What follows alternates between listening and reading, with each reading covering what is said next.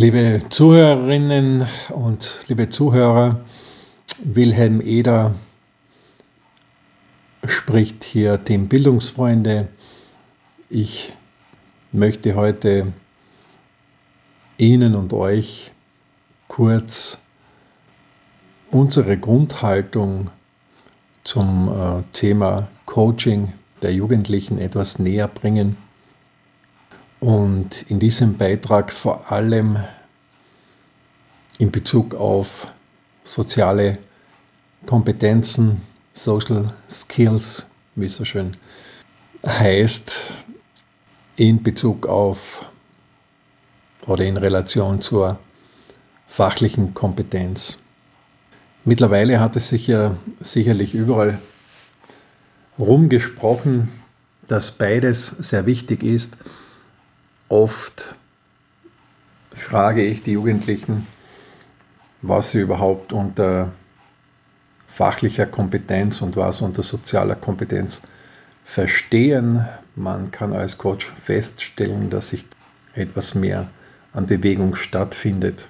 Oftmals ist es immer noch so, dass die Jugendlichen zwar die Überbegriffe kennen, aber nicht genau wissen, was hinter sozialer Kompetenz steht, wozu sie eigentlich da ist, was genau sie aussagt, wozu sie auch äh, genutzt werden kann vor allem.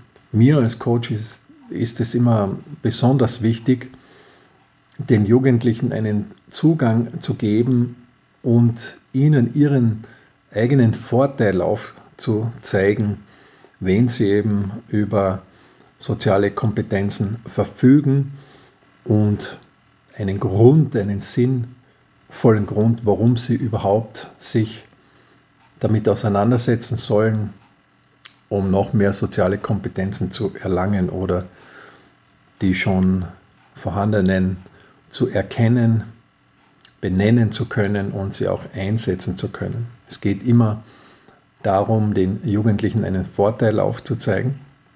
Was mich an dieser Thematik sehr überrascht, ist die Tatsache, dass es ja zum Beispiel bei einer Lehre, bei einer Ausbildung, bei einer beruflichen Ausbildung ja vollkommen klar ist, dass der Jugendliche jetzt beispielsweise in einem handwerklichen Beruf, sein Gewerk erlernen muss.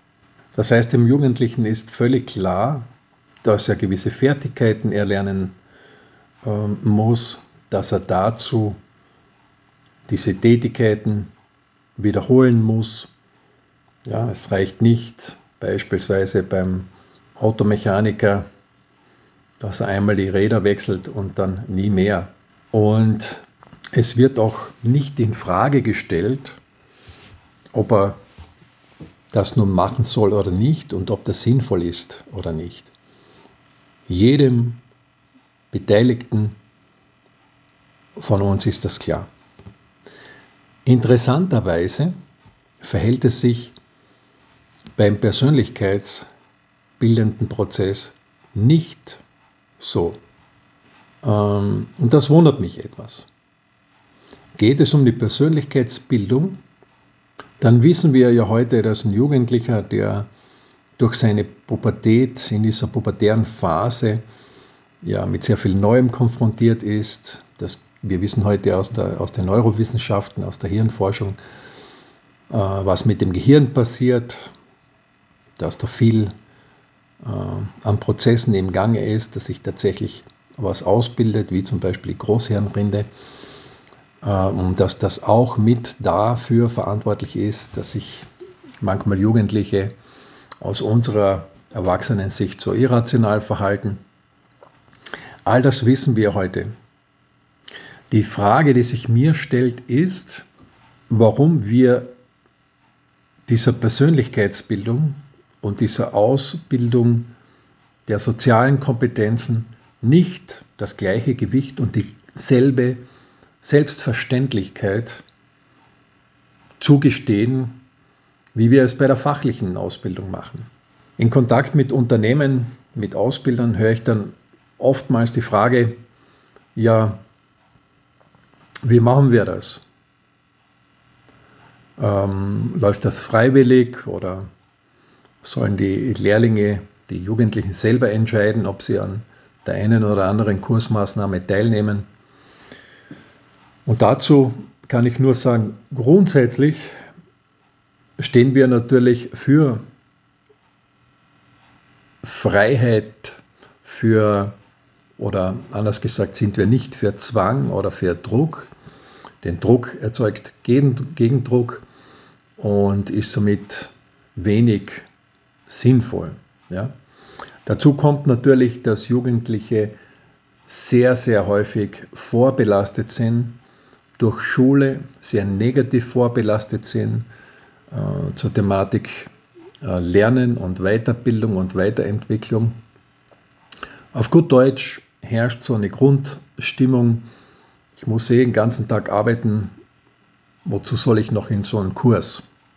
Das liegt natürlich daran, dass sie negativ geprägt sind aus ihrer Schulzeit, weil in der Schule, in unserem Ausbildungssystem wenig sinnstiftend gearbeitet wird, wenig praxisbezogen gearbeitet wird und die sind eben dann mit einer negativen Grundhaltung immer noch ausgestattet.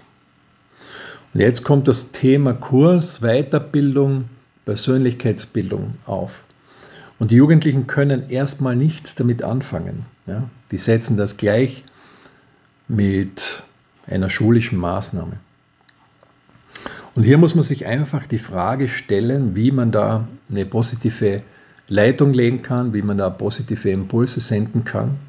Denn aus unserer Sicht sollte es ganz klar sein, dass man den Jugendlichen dorthin führen muss, denn er selbst kann ohne Vorkenntnis diese Entscheidung nicht treffen. Und es sollte wie bei der fachlichen Ausbildung überhaupt gar nicht die Frage im Raum stehen, ob er das jetzt machen soll oder nicht. Denn der Jugendliche profitiert auf jeden Fall von einer Bildungsoffensive, von einem Trainingsprogramm. Und ob er das in diesem Moment so wahrnehmen kann oder nicht, ist eine andere Frage. Unsere Erfahrung im Trainerstab zeigt ganz eindeutig, dass nach diesen fünf, sechs Einheiten, einmal wöchentlich zwei Stunden, in der der Trainer die Jugendlichen über fünf, sechs Wochen begleiten kann, dass das positive Effekte erzielt. Das garantiert.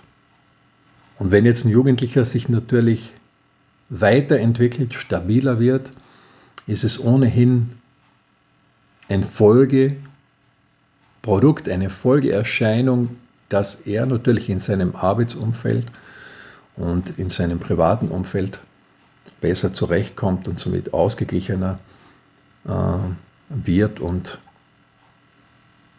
in seiner Rolle als Mitarbeiter in einem Unternehmen sich verbessert automatisch.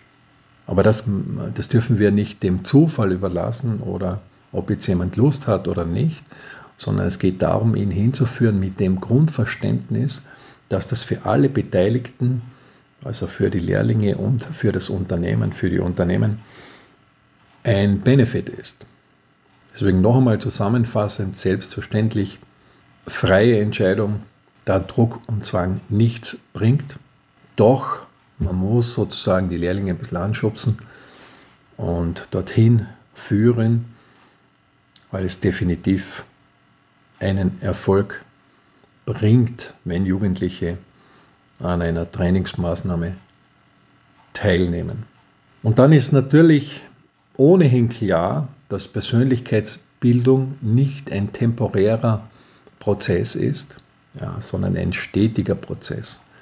Das heißt, ein, beispielsweise ein Tagestraining bringt natürlich immer was, aber relativ wenig auf mittlere und lange Sicht gesehen. Jugendliche kommt vielleicht motiviert aus so einem Tagestraining heraus und zwei, drei Tage später verflüchtigt sich das alles wieder. Und das kennen wir ja auch aus unserer Erwachsenenwelt. Wie oft haben wir an einem Seminar teilgenommen, teilgenommen waren voll motiviert und Tage später hat das wieder nachgelassen.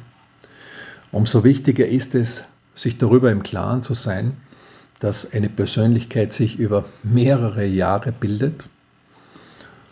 Und natürlich kommen wir erst im Alter von 15 bis 18 Jahren auf, die Jugendlichen, und kommen da erst zusammen.